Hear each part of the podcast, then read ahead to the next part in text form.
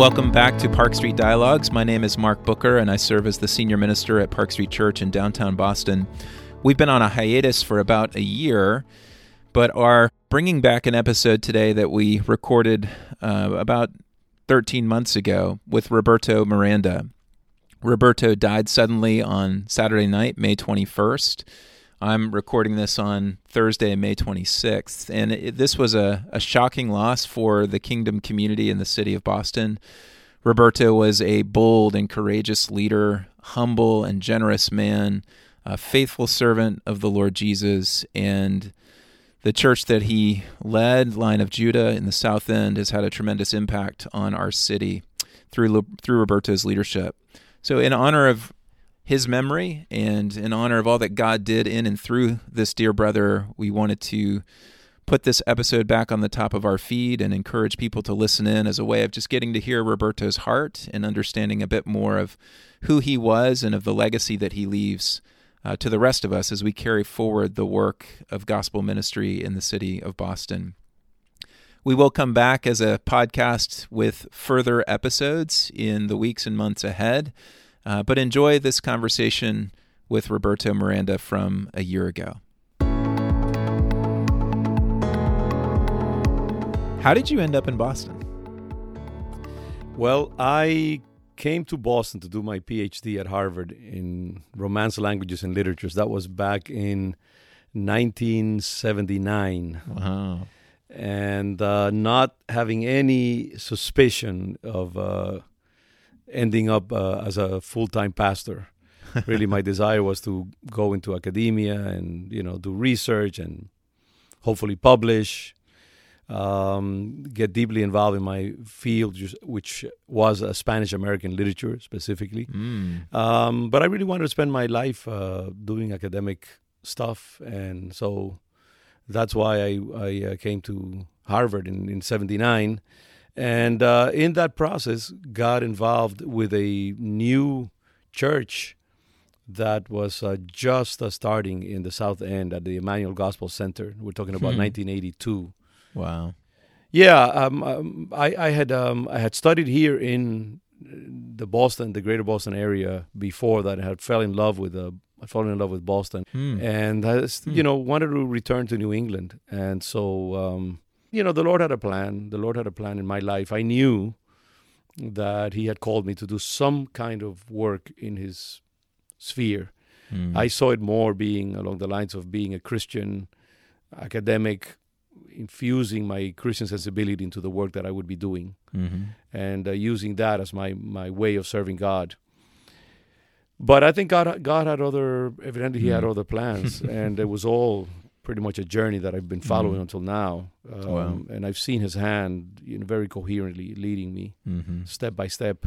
Mm-hmm. Um, and so uh, when I was at uh, my second year here at Harvard, actually my first year even, God began to do a revolution in my life. And uh, I experienced a huge personal revival. Hmm. And um, I, I became very thirsty for the things of God. Actually, that threw me into a spiritual crisis, and I had to leave the school for a year. Oh, just oh wow! Kind of a desert year to get my head together, hmm. really decide what I wanted to do in my life, and so on and so forth.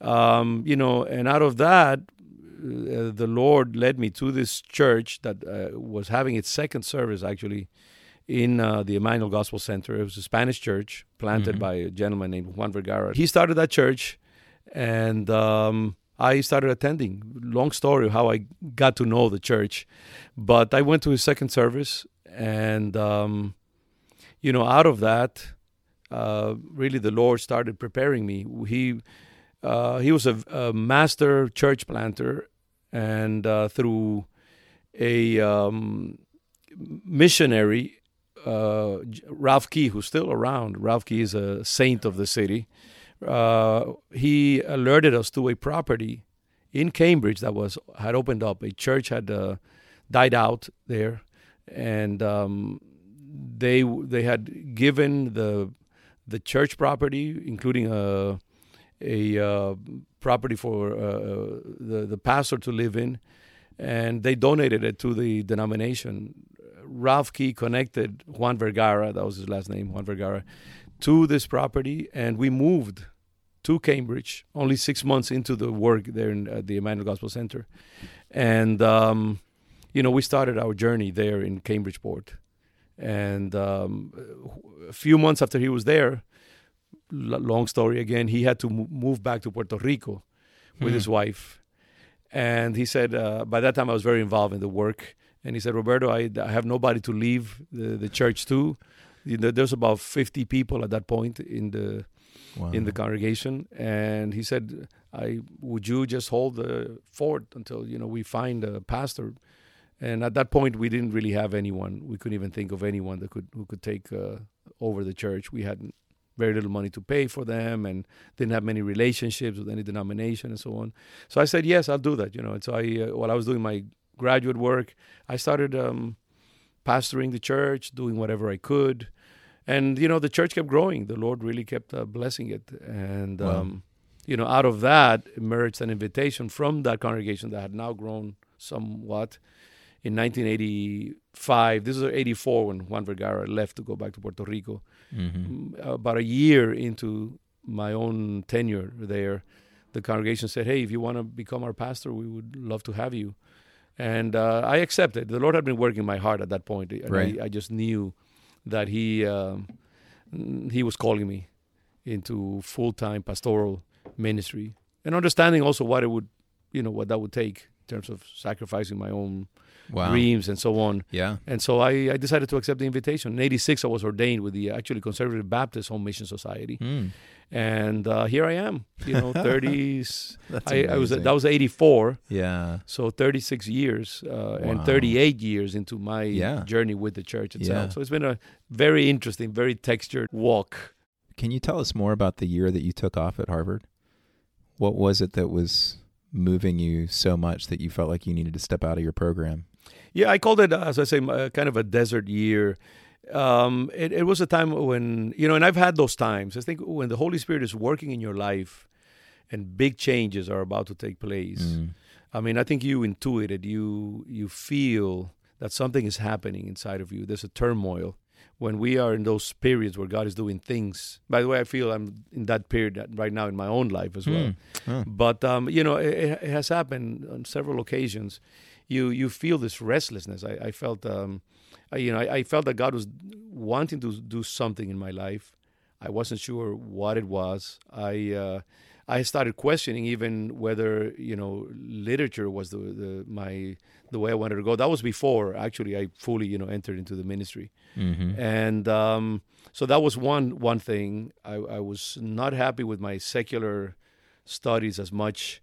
Um, I was feeling this call from God. I was feeling this yearning for more spiritual depth and more dedication to the Lord. And just a couple of, you know, many things that came together. My father had died, by the way, unexpectedly, mm, mm-hmm. a couple of years before that, and that had thrown me into a spiritual crisis. That was right before I came to Harvard, and uh, I, I, think it was a, a, delayed reaction to many different those different things.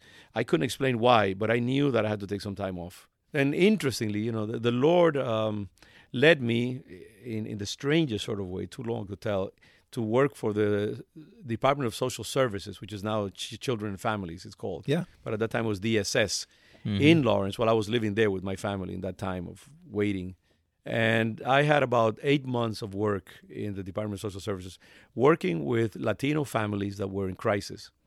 Wow. And um, I had 20 families, uh, 20 cases under my charge, and I was supposed to visit them regularly and uh, you know follow up on their needs, uh, develop treatment plans for them, you know, mm-hmm. accompany them to court and all kinds of stuff. And um, during during that time, the Lord was preparing me for what eventually would be the pastorate, because working with these families, following up on them, getting to know the, their intimate lives. Uh, sharing the gospel with them, supervising them over the course of a certain you know period of months and so on.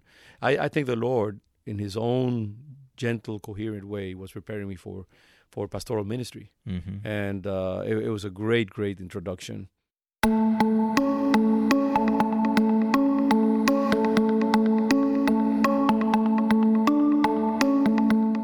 So you jumped into the church and essentially started leading it as a volunteer. you know, I went through a lot of the different stages of the church. I, I did worship. There, were, there was a period of doing worship, youth ministry. I was a deacon. I did some Sunday school teaching. I um, every once in a while taught on Wednesday nights. So I was getting all the pieces of uh, you know the the work that I would do as a pastor. But I had Yeah. not done was Sunday preaching. Yeah. But uh, you know, so again, I, I've seen how through all of these different things, even Mhm. coming to New England, uh, being here in the Boston area, going through that process of uh, how I how I met Juan Vergara and you know uh, how I started attending the church. I met my wife there uh, just a few months into the work. Um, in uh, in uh, the Emmanuel Gospel Center, I mean everything. I see clearly a line Hmm. leading to that point when when I would become, you know, the the uh, pastor of the church. And Yeah. God preparing me in all those different Yeah. pieces of pastoral ministry, and even the work as a social worker as well, Yes. being a part of that whole journey. yeah. Yeah. In those early years, what were some of the things about the church that you thought this is what makes this church unique or what God is doing in this church? And then I'd be curious to hear how that has shifted over time. hmm The church began uh, what was then called Iglesia Bautista Central or Central Baptist Church. That was the name of the Mhm. church at that time. Um, the church began as a very traditional Baptist congregation. Juan Vergara, the founder, was a very more of a conservative kind of Baptist uh, Mhm. preacher and, and pastor, and so the church had a was very much very traditional in that sense. And then around nineteen, uh, I would say nineteen ninety or so, um, I I call it I brushed against the Holy Spirit. I visited a, an African American church in uh, San Francisco. Then something happened to me there during that service, which to this day I cannot uh, explain well. But I knew I was touched. But when I came back from that uh, experience, I shared with the congregation that God had done something in my life that I, I wanted us to pursue a closer walk with the Holy Spirit.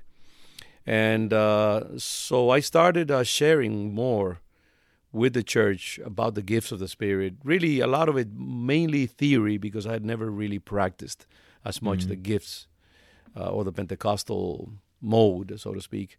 But we we started a journey as a church, uh, pursuing more of the Holy Spirit. And you know, gr- some interesting things began to happen. I mean, the Lord started to move.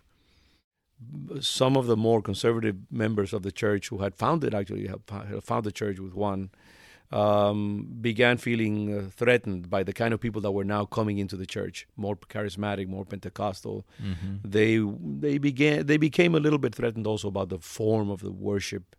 Um, it was longer. It was more intense, more spontaneous. Um, worship sometimes would go on.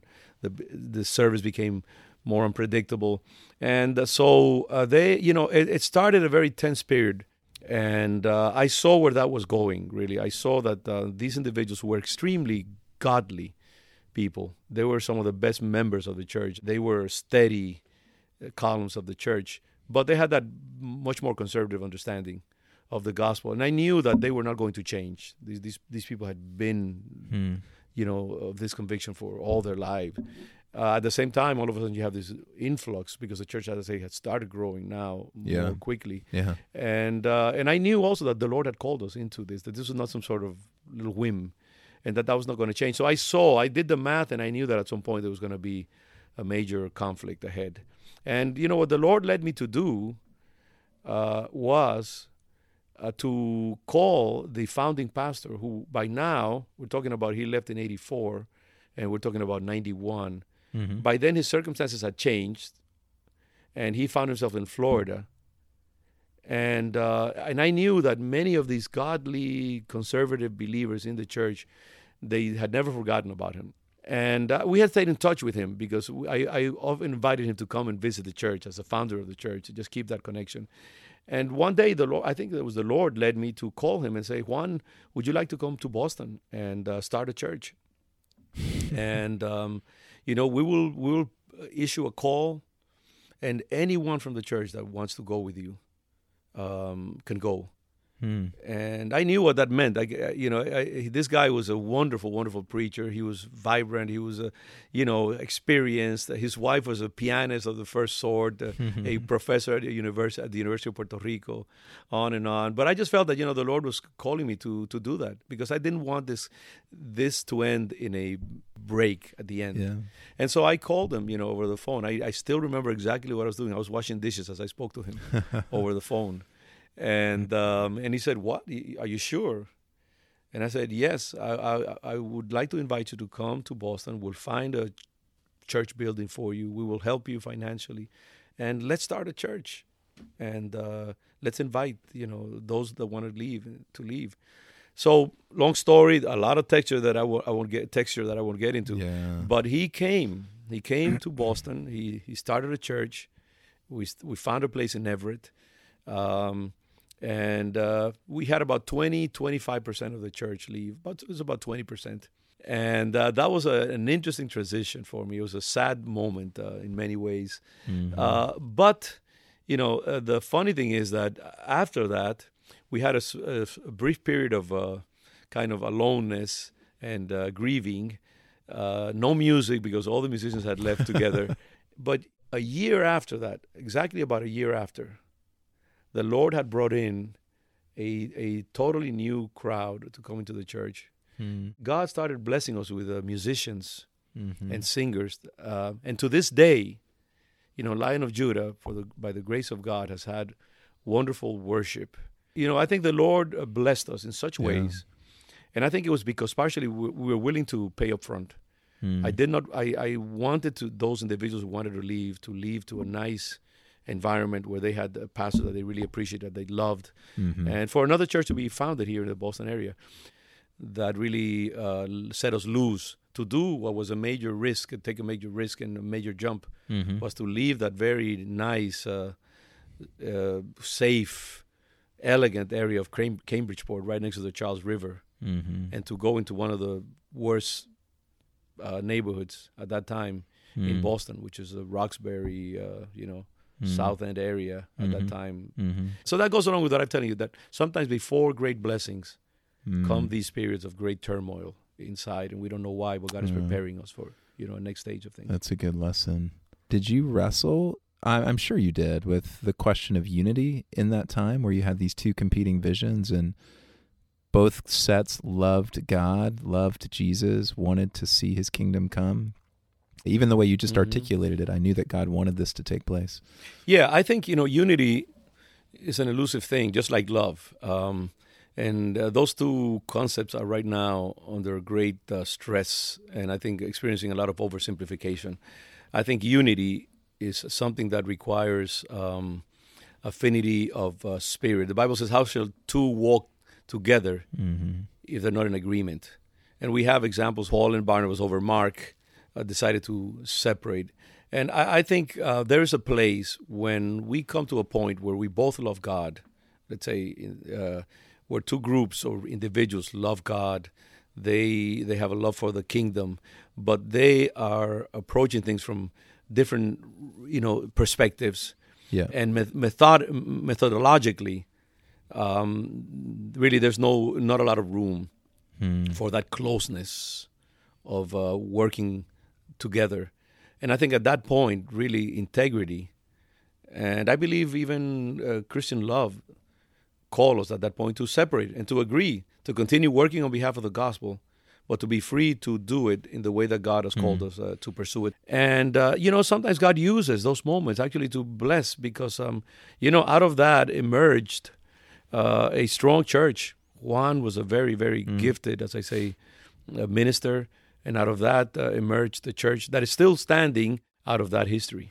I love too that your example in that of caring for the people that you didn't necessarily that you weren't in the same track uh, or had the same perspective as, and ensuring that they were well shepherded and cared for, and being willing to absorb the the difficulty of that. Yeah, and That's I think that's where love intervenes. And Yeah. um, I, I believe that we need to affirm each other Yeah, um, in terms great. of our differences. You know, there, Mhm. there's such there's such richness in the in the body of Christ. Mm. There are believers who are very conservative in their outlook and in their methodology, um, in the way of seeing the, the word, and produce powerful, influential churches Mm. that bless the kingdom. Yeah. There are others who are more fiery, more Mhm. enthusiastic in the way of looking at the kingdom, and they also have impact. And they reach a different kind of crowd that would not be reached by the other one. Mhm. And I think we need to develop this uh, appreciation for the richness of the kingdom of God. Yeah.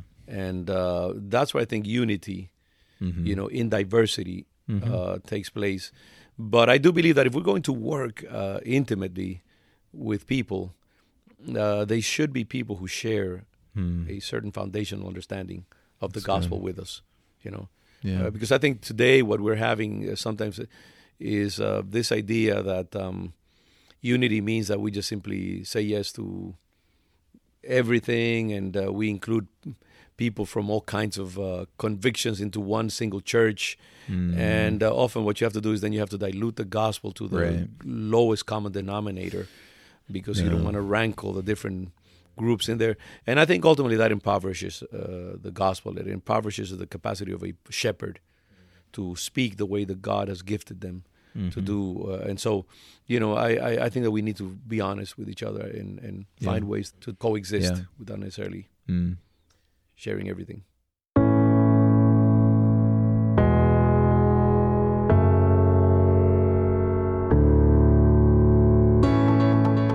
Tell us about this transition into into the city. Well, you know, one uh, after this after this uh, breakup had uh, taken place, one night I had a dream. I saw uh, slowly gliding over the skies, the skyline of of Boston, a swarm of giant uh, tarantulas, large enough to you know be like airplanes, really Hmm. And they they silently uh, slid over and settled over the skyline of uh, Boston, and I could see them pretty up close from where I was, and I saw that um, uh, again they were the size of airplanes. They were intelligent. They had eyes. They were full of uh, poison and venom, and it was like they were so full of poison that they were they were bursting with with poison. Their skin was shiny, and um, I knew that they were exercising influence over the city just by settling over it and hovering over it. Um, and as, as I said, that they, I knew that they were demonic uh, entities exercising their demonic influence over the city. And then from the left-hand side of my vision, high above these uh, these tarantulas, I all of a sudden became aware of a face of a lion looking down upon that scene, and uh, just looking serenely over it. And you know what impacted me about that lion was the eyes. They were very sure of themselves, very confident, full of uh, power, and they were like more human than animal. They were human eyes, really. Mm. And uh, looking down, and I knew that as he looked down upon that uh, scene, he was exercising ultimate control and ultimate authority, and and that he had uh, a sort of a sovereign understanding of why that was happening and what its ultimate end would be. That he was managing it just by looking at it, and uh, through, from where I was standing, at, you know, at a lower level, and looking in the distance to that, I pointed to the lion on the left hand side, and I said in Spanish three times, "Tú eres el Señor." Tú eres el Señor, tú eres el Señor, meaning you are the Lord, you are the Lord, you are the Lord. Mm. Then the dream, uh, the the dream ended. But I knew in the morning that I had been exposed uh, to something that had all kinds of meaning in it, and that it was not just a dream like any other dream. It was very vivid, very coherent, symbolically rich. Um, and the other thing is this that I, I, I had never been occupied really about the Lion of Judah. Hmm. I knew from my reading of the Bible that it, what I was looking was the the Lion of, of Judah, um, but it had really never occupied my my mind too much. And I also knew that the dream w- had a, a you know symbolic content in it, and really it was it was downloaded to me Mm. uh, Yeah. you know, in, in, a, in a way that I can't explain. I knew that morning that um, God wanted us to move into the city of Boston. And I had never had any kind of desire to do that at all. Um, I knew that uh, God was calling us into spiritual warfare in a, in a significant sort of way. I also understood that we would have some sort of connection with this image of Jesus as the Lion of Judah, and it's that that military martial, uh, you know, confrontative dimension of uh, Jesus as well. I also knew, you know, f again that um, we were being called to have some connection with Israel that went beyond just the regular connections. This is why the church now is called Congregation Lion of Judah. Uh, number one, because I put the word congregation before Lion of Judah instead of Lion of Judah congregation, is Mm. because you know many Jewish uh, synagogues and so on they usually say congregation Mm. whatever, and so I kept it that way, and I, I, I called it congregation as opposed to church, Congregación León de Judá, and Congregation Lion of Judah in English, um, because I want to sort of encode that uh, connection to Israel and to Jewish culture, which I still think that has somewhat to unfold more richly. But I think we were also uh, being connected to the, the tribe of Judah as well, which is about worship and, and about um, leading in warfare and so on and so forth. So all of these different things were put into my spirit. And um, I shared with the congregation this dream, and I told them that I felt that God was calling us to move from where we were. And you know, at that point, we had inherited this lovely, lovely 19th century building in uh, Cambridgeport, which is now occupied, by the way, by uh, Cambridgeport Baptist Church. Oh yeah. Yeah, and that's where we were for Hmm. you know all those years. Mm-hmm.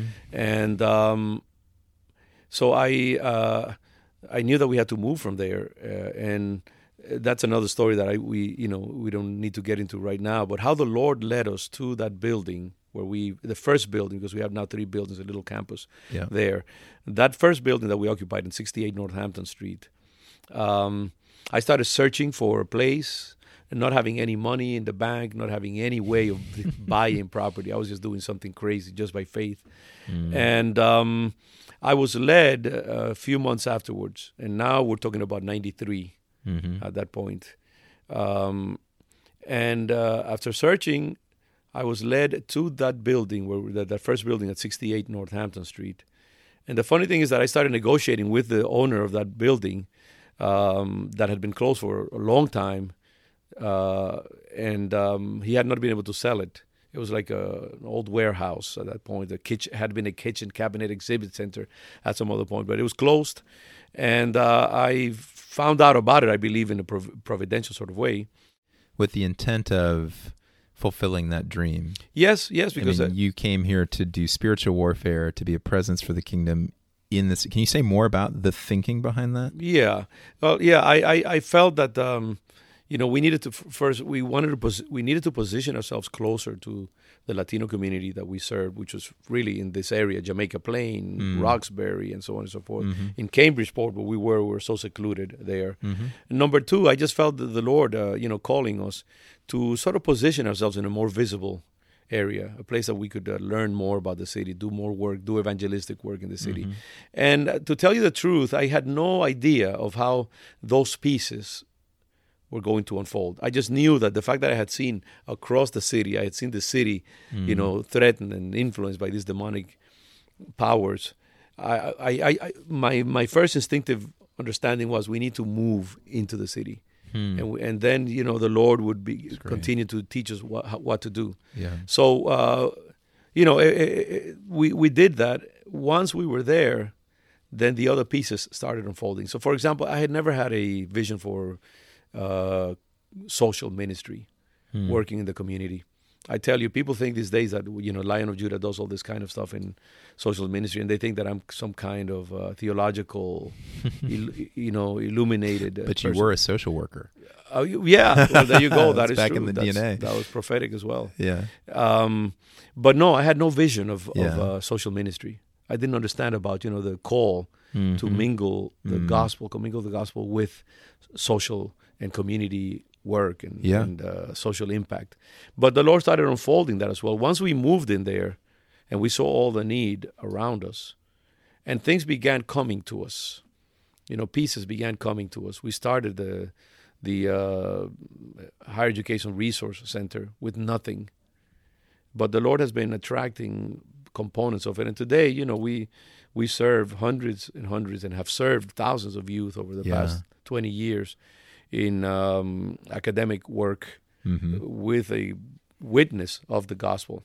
Hmm. Right now, Lion of Judah, you know, serves uh, every year about five, seven hundred students in the high school. It's amazing. We are in, in eight high schools in the city. The city invites us to come into their premises with uh, Christian, college educated mentors mm-hmm. who infuse all kinds of uh, elements of the gospel as we teach high school students to be successful and to live by principles of mm. you know success and purposeful living mm-hmm. and so mm-hmm. on and so forth um, and uh, we do all kinds of other stuff you know in academia uh, with uh, african american and latino first uh, generation mm-hmm. students and so that whole area has been unfolding we have an excellent uh, executive director sam acevedo yeah. who uh, does great work. We work with a lot of uh, philanthropic foundations in the city, uh, the, some of the major ones, and we've done work with uh,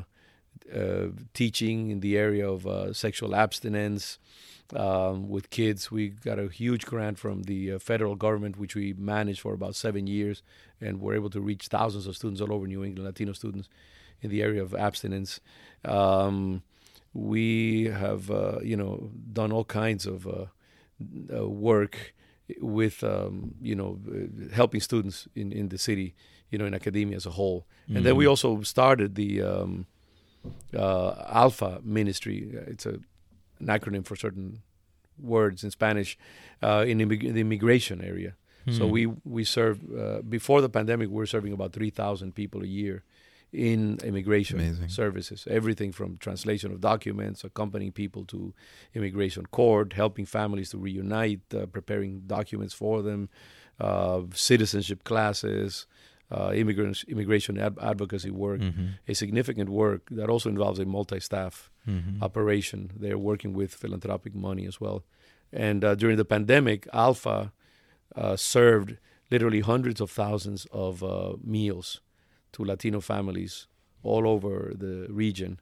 Hmm. Um, with uh, cooperation with uh, World Vision mm-hmm. and actually other churches like uh, Grace Chapel, which has done mm-hmm. tremendous work helping us financially as well to get that mm-hmm. going. So we've done a lot of stuff on that, and you know we do a lot of work also with um, uh, people on the streets. We are at the epicenter you of are, the yeah. opioid crisis right there next to Boston Medical Center, mm-hmm. Mm-hmm. and what's called the you know opioid uh, what is it? The meth uh, mile. Methadone mile, right there. I mean, we're two two blocks from there. Mm-hmm. So we've inevitably been also pulled into doing work with uh, people in recovery, and uh, many of them visit the church on Sundays, and that has you know uh, given birth to a lot of work with um, you know people in mm-hmm. in addiction and so on and so forth. Mm-hmm. And we have a breakfast on Saturdays, for example, where dozens and dozens of uh, homeless people come over the years. Mm-hmm. Um, we have a closed closet, which we actually worked in cooperation with uh, the Emmanuel Gospel Center.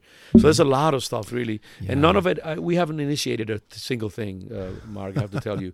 There's all the Lord bringing this yeah. to us because we were in the right location. That's amazing. You know, what has God taught you personally as you've engaged in these social issues more and more? You said you didn't have a vision for it. You just said that God has led you into it. But what is what has He taught you about Himself and about the work of the kingdom through that that part of the work of your church?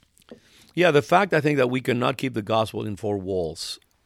I mm. think the the gospel has to be taken out.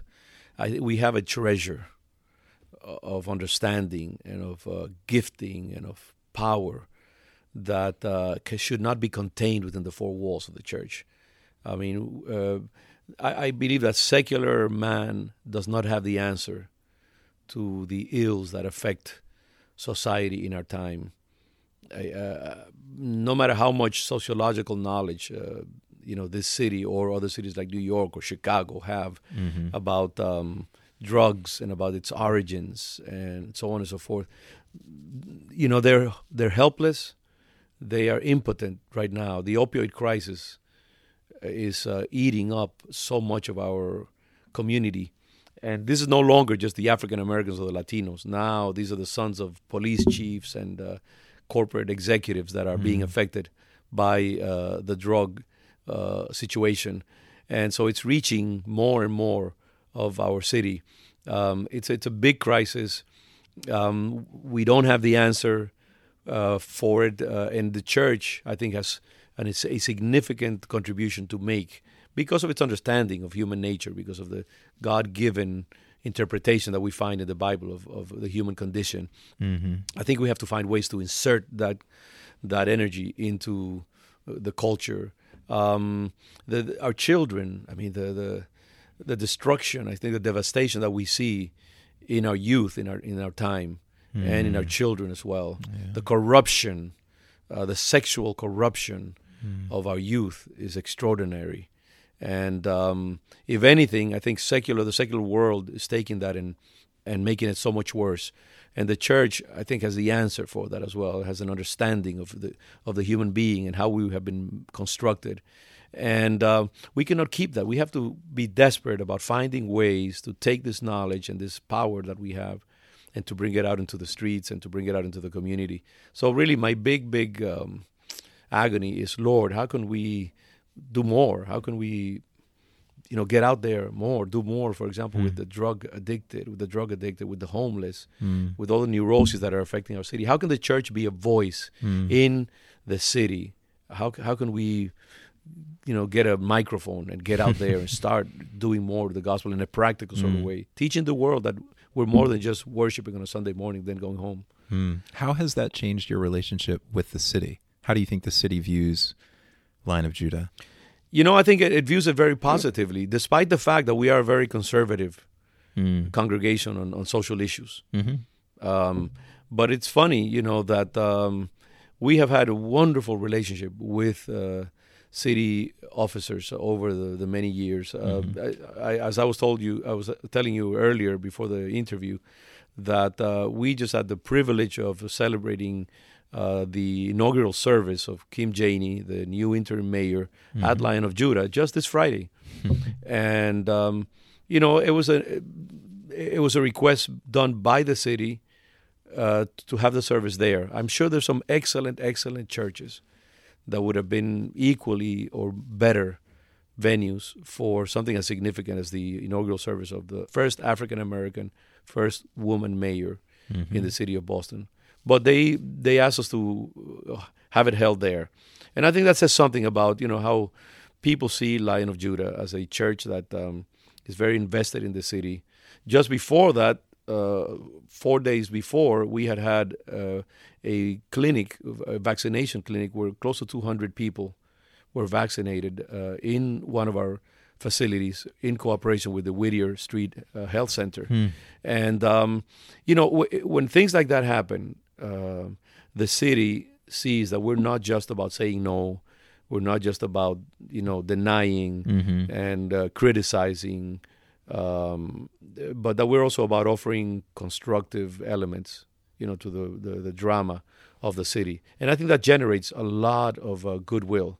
We Mhm. have had wonderful relationships with all the mayors in the past uh, years. You know, with Mayor Menino, we had a delightful, delightful relationship, and he was a patron of Lion of Judah in many ways. Um, with uh, Marty Walsh, wonderful, wonderful relationship as well. With Charlie Baker, his actually his inaugural service, his first inaugural service was held at Lion of Judah about f- it must have been six years ago, something like that, Mhm. uh, six seven years ago. And um, so you know, I say all of that just simply to say that we do we we believe that it is, it is a privilege that is something that we pursue when we do work with uh, the the uh, phila- phila- philanthropies in the city Yeah. and with the city of Boston, uh, which gives us money to do work uh, as well. We've done we've done English as a second language uh, classes and all kinds of other stuff. All of this, you know, it just intertwines us with Mhm. the city, and uh, I believe that they see us as a partner, you know, for Mm. the glory of God, really. Hmm. And it requires a certain tension. Believe me, Yeah. uh, you know, you walk in tension. I have people who tell me, "How can you allow so and so to come to the church to give a greeting?" You know, we had Senator Warren, for example, come years ago when she was running for president, Mhm. and um, uh, I, I got it from some members of my church. Pastor, how can you allow that Jezebel to come? You know, they use those terms sometimes, and I said, no. I think you know we have a duty uh, to hear these people and to have them come and to get to know us, and to Mm. see what we are made out of. To come into this holy space, and and to experience our worship, to listen to our preaching, and uh, to maybe have some stereotypes of the kind of people that we are torn down. Mm. So yeah, I, I think it's a you know it, it's a privilege. As I say, it's a tense thing for a Latino, conservative, Pentecostal, Hmm. very conservative on certain issues of sexuality and so on, Yeah. to have these individuals come in. But it is a it's a duty, and I think it's also a great honor and a great privilege. And, and Mhm. if we're going to have any kind of influence on the world out there, Hmm. we will have to walk those tense uh, spaces uh, and then commit us, ourselves to the grace of God. Mhm. But the fact is, as you know, whenever the church throughout history has been called to exercise major influence in society, it is also forced to go into those um, yeah. tense uh, situations, and you know, sometimes even engage in inconsistency. But we have this gracious God who gives us an impossible task, and who also understands that you know, that's that's just the nature of things. Mhm. Hopefully, we we will stay as close as possible to the center. Mm, it's such an word. inspiring story about how God has used this congregation to to really manifest His glory and to bear His presence into places of darkness and pain in the city. Clearly, what an incredible impact Herc has had and Alpha has had, and these these are amazing ministries. So thanks be to God for that witness. Amen. As I said, all of that has been thrust upon us. Uh, we- Yeah. we have not sort of initiated anything, so I can't Mm. take credit for it. I think when when a church opens itself up to the leading of the Holy Spirit and is willing to take risks and to pay up front, Mm. you know, God comes in and does extraordinary things. Mhm. Yeah. You have been leading in the church in Boston for decades now. Can you tell us your perspective on the church in this city and what do you think are the opportunities that we have as a more more broadly as the body of Christ? And what do you think are some of the greatest challenges that we face? I think we need to be humble um, with respect to each other. Um, we need to put ego aside. We need to put uh, the name of our church aside. Mm. and to know that as we seek just to honor the Lord and to make us our, make of ourselves servants, um, God will ultimately honor us. But that's what go, that's what's going to make possible the collaboration that is required. Uh, we each have our own, you know, distinctives and the things that we appreciate and require, whether it's social justice or um, you know theological orthodoxy or a way of worshiping um, and uh, we have to find those common elements of the gospel that allow us to exercise positive influence on, on the city and to hold those in suspense um, while we engage in the work of the kingdom. So, because I think that uh, often um, there are all kinds of there there are wounds, uh, there are preferences that keep us uh, from becoming an effective force and be, uh, from uh, becoming a, a united force. So I think the first thing that we need to do is simply to put aside any kind of uh, aspiration to personal glory or ministerial glory, Mhm. and uh, to offer ourselves, you know, for the gospel. And I think number two, I, I- think we need to, you know, make overtures to get together, to break bread, to to get to know each other, to take each other out to lunch individually or to come together as groups as well. Mhm. And to, you know, I spend a lot of time doing stuff that has not to do nothing to do with Lion of Judah. Mhm. Th- uh, Thankfully, the church has given me that freedom to do that. But I, often I wonder, man, am I taking too much time from the church? Mhm. to meet with so and so, to go to a certain meeting, to participate in a in a I cannot tell you even this week how many things I do that have very little to do with the church itself. But I believe that that is what the Lord has called me. Mm. That if I take care also of the kingdom, He will take care of my own congregation. Mm. So I think pastors need to spend time getting to know each other, participating in uh, collective activities of the church, um, praying together, um, attending joint services. Um, because I think that's the only way in, in, in those gatherings and in those efforts, God speaks and uh, provides the kind of uh, collaborative ventures that enable the church to have the impact that it needs to have. So I think, yeah, being being humble, uh, doing things just for the glory of God, Mm. investing time in kingdom activities as opposed to local congregational activities, Mhm. um, and you know, just praying that that, that unity will take place. Uh, but you know, I, I, I've I've derived a huge amount of benefit from Hmm. getting out there and working with um, my Mhm. fellow pastors and Mhm. engaging in all kinds of things. Mhm. Yeah. What about our challenges? I presume the opposites of the the things that you just encouraged us to. But when you when you look at Boston in 2021, what do you see in terms of the challenges that that that we as the church face in the city? You know, I I believe that one of the biggest challenges that we face um, is to remain tethered to the faith once given to the saints. I, I, I believe that the church in America as a whole, not just Boston, but Boston being such an intellectual academic city, Hmm. uh, faces that challenge. Uh, you know, unlike mm, unlike many many other churches uh, in America. Um, you know, we we are being we live in a society that is so committed to social justice and uh, to you know human rights and uh, to a radically different understanding of sexuality, for example Mhm. and and of even of the gospel, and that is very militant about its understanding. That the more uh, orthodox believers uh, feel tempted to give up our distinctives in order to make our churches more attractive to Mhm. the outside culture. We want them to come in. We want them to see the church positively. We want them to visit our churches. We want to be evangelistically attractive to them. And I think the tendency these days is to dump down the gospel, to mute the demands of uh, the holiness uh, of the Word of God, and um, just to become more, you know, neutral in what we have to offer.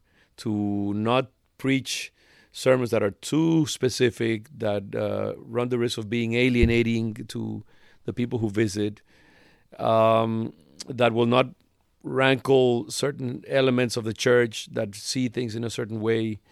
And I think that what that produces is a gospel that is very, very weakened um, and that produces exactly the opposite result of what we want. Hmm. We feel that by doing these things, by uh, uh, lowering the specificity of the church, that somehow we will be more attractive. And I think it's the very opposite. Hmm. We have to Yeah. lead from the inside. I think we have to Mm. lead from the word. We have to lead from our convictions. We have to lead from our trust that if we do the gospel the way God wants us to, God will take care of it. We may go through a period of time of, uh, Hmm. you know, um, uh, isolation or weakness vis-a-vis the world, but in the end, we will be strengthened by it. And we have to trust the methodology. We have to trust the system.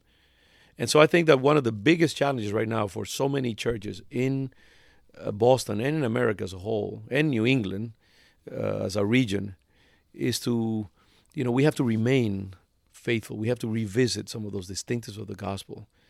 We have to have times of prayer. We have to seek uh, revival. We have to seek Mhm. a visitation of the Lord again. Hmm. Um, you know, we have to seek the holiness of God without becoming Pharisaic or you know Hmm. rigid.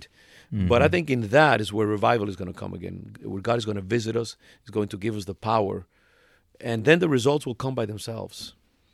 You know, but I, I think that is one of the biggest challenges to go back to that yeah, that, that's great. that faith. You know, uh, that uh, we, we have practiced. Standing on the word. Yeah, We yeah. preach Christ crucified. and doing it with grace, Yeah. with uh, generosity, Mhm. humility. hmm And and then also I would add to that the the what you talked about about just the engagement in these social issues where you're making a real difference in the lives of our Yeah, neighbors, whatever yeah, it is yeah. that they believe, whatever they think about Jesus, you're loving them sacrificially, and that's an amazing witness. And uh, and then there's this challenge of still contextualizing the gospel in a new day, Yes. in a new era, in a Yes, new world, where yes, yes, you know the questions teenagers are, are asking are are different and I agree. how do we bring this timeless reality uh, that transcends culture and time into our culture? I mean, it's always the challenge of a It missionary. is always a challenge. I think we need to ask the Lord for supernatural wisdom Hmm. as pastors to be able to speak to these issues with new Yeah. uh, words, new terminology, more complex.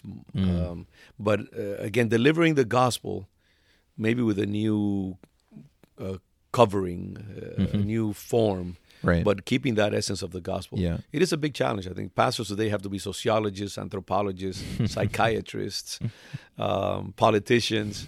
you know, it's a very complex thing being a pastor, but we have to keep that content Mm. always there. That's good. Well, um, we probably need to start wrapping up. Let me ask Mhm. you a couple of final questions. Where is God speaking to you in Scripture lately? Funny you should ask that because we started uh, in January a uh, reading of. Uh, we challenged uh, the congregation to read the Bible in one year. Okay. So we uh, came up with the, the YouVersion uh, Bible with Nicky Gumbel's Hmm. uh, reading the Bible in one year. Mm-hmm. You know, Nicky Gumbel is the pastor of uh, I think it's Brompton, Holy Trinity Brompton. Holy Trinity Brom- Brompton in England. yeah, and, And the so- founder of Al- of the Alpha Course. Exactly. Yeah. And uh, they have a wonderful, wonderful plan for reading the Bible in one year. Mm-hmm. And uh, we have about 160 people who took the challenge and they're reading the Bible in a year. And I said, hey, you know, I'm inviting people. I'm telling them to read the Bible and so on. And I'm going to do it also. So I, I entered the, the challenge. I've read the Bible many times over the years, Yeah. but I, I had never read it like that. And uh, through that, you know, uh, in the in the beginning stages, it goes through the Pentateuch. So I've had to read very systematically, one day after the next, uh, all the, the the books that you kind of rush through at times, and you read them haphazardly. Mm. And you know, uh, it has given me a, a, a renewed understanding of uh, this holy God that we Mm. serve. yeah. Um, this God that takes himself very seriously. Mm-hmm. This God who has an amazing love, an amazing capacity to love, but also is not to be tampered with, is not to be taken lightly. I, I see the, the deliberateness with which he uh, gave instructions, for example, for the building of the tabernacle Mm-hmm. and for each uh, utensil, for the the architecture, the, the distribution of spaces, the materials, the colors, the, the smells of the incense and the perfumes, and so on and so forth. And so I see this God that, um, as I say, eh, takes himself very seriously, demands Mm-hmm. holiness from us, Mhm. Demands great reverence, uh, great dedication to Him. Jealous, He will not share His uh, glory and His worship with anyone.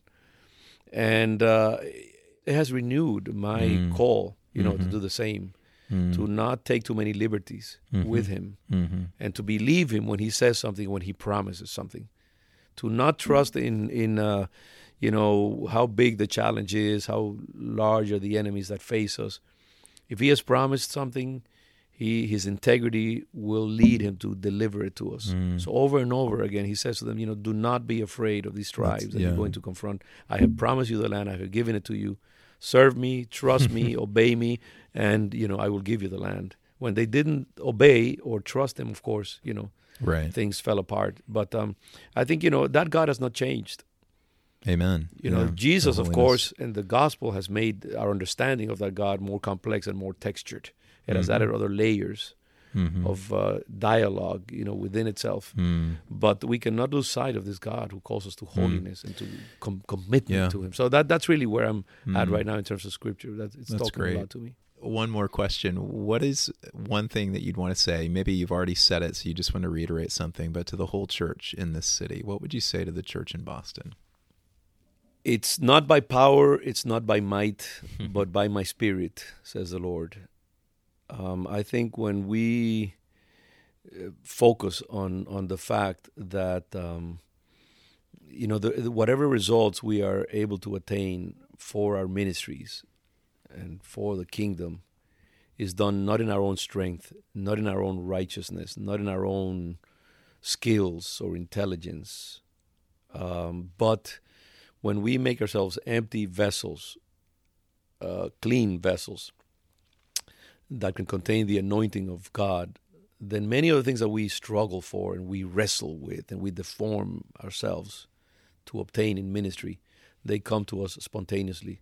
And I think, you know, all that we've discussed here, uh, you know, through the years that I've been serving the Lord, uh, points to that. That's why I can, I don't think I could ever become proud Mm. because I realize that everything that I have been able to accomplish and do in the continuity of this ministry has been despite myself, has been because the Lord has initiated all these things.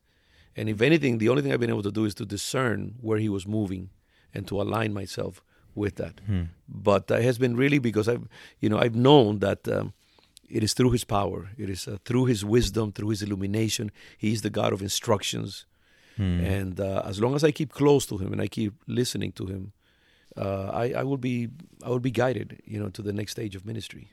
Hmm. And so I think uh, that that would be my call. That in the midst of all of our sophistication and all our theological Hmm. complexities and the complexities of our ministries and our desire to do social justice work and city work and to reach a 21st century culture, that we understand that uh, this is such a large task that we cannot accomplish it by ourselves. It has to be through the Spirit of God, and closeness to Him, and intimacy, and prayer, and fasting, and seeking Hmm. uh, His uh, guidance.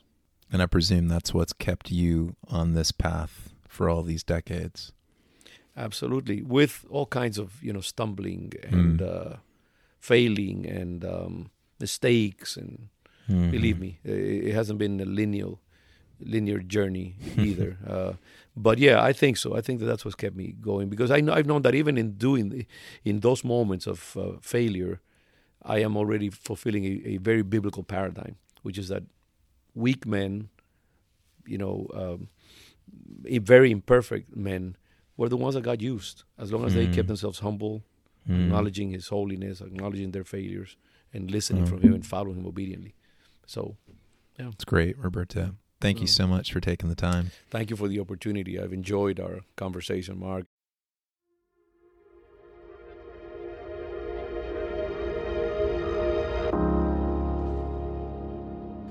What a joy it is to re listen to the wisdom and the humility and the insight of Roberto Miranda.